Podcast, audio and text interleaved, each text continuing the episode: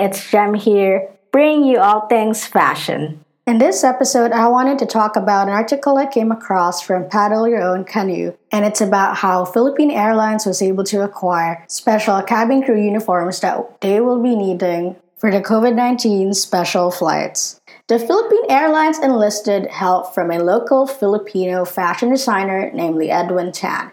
He was asked if he could create special cabin crew uniforms because these weren't just any other uniform or a regular one. Instead, it was specially designed for the cabin crew to have a COVID 19 personal protective equipment or PPE for the cabin crew that will be operating special repatriation flights to get citizens back home and at the same time send stranded tourists or foreigners back to help them return to their own countries. It was still there and it definitely included a subtle branding of the airline's logo. On top of that, they were also able to receive plain white aprons and was able to source some overalls in their rush to be sure that the cabin crew will be able to receive the utmost protection they need when handling onboarding flights to help those who are stuck and stranded to get back to the comforts of their own homes.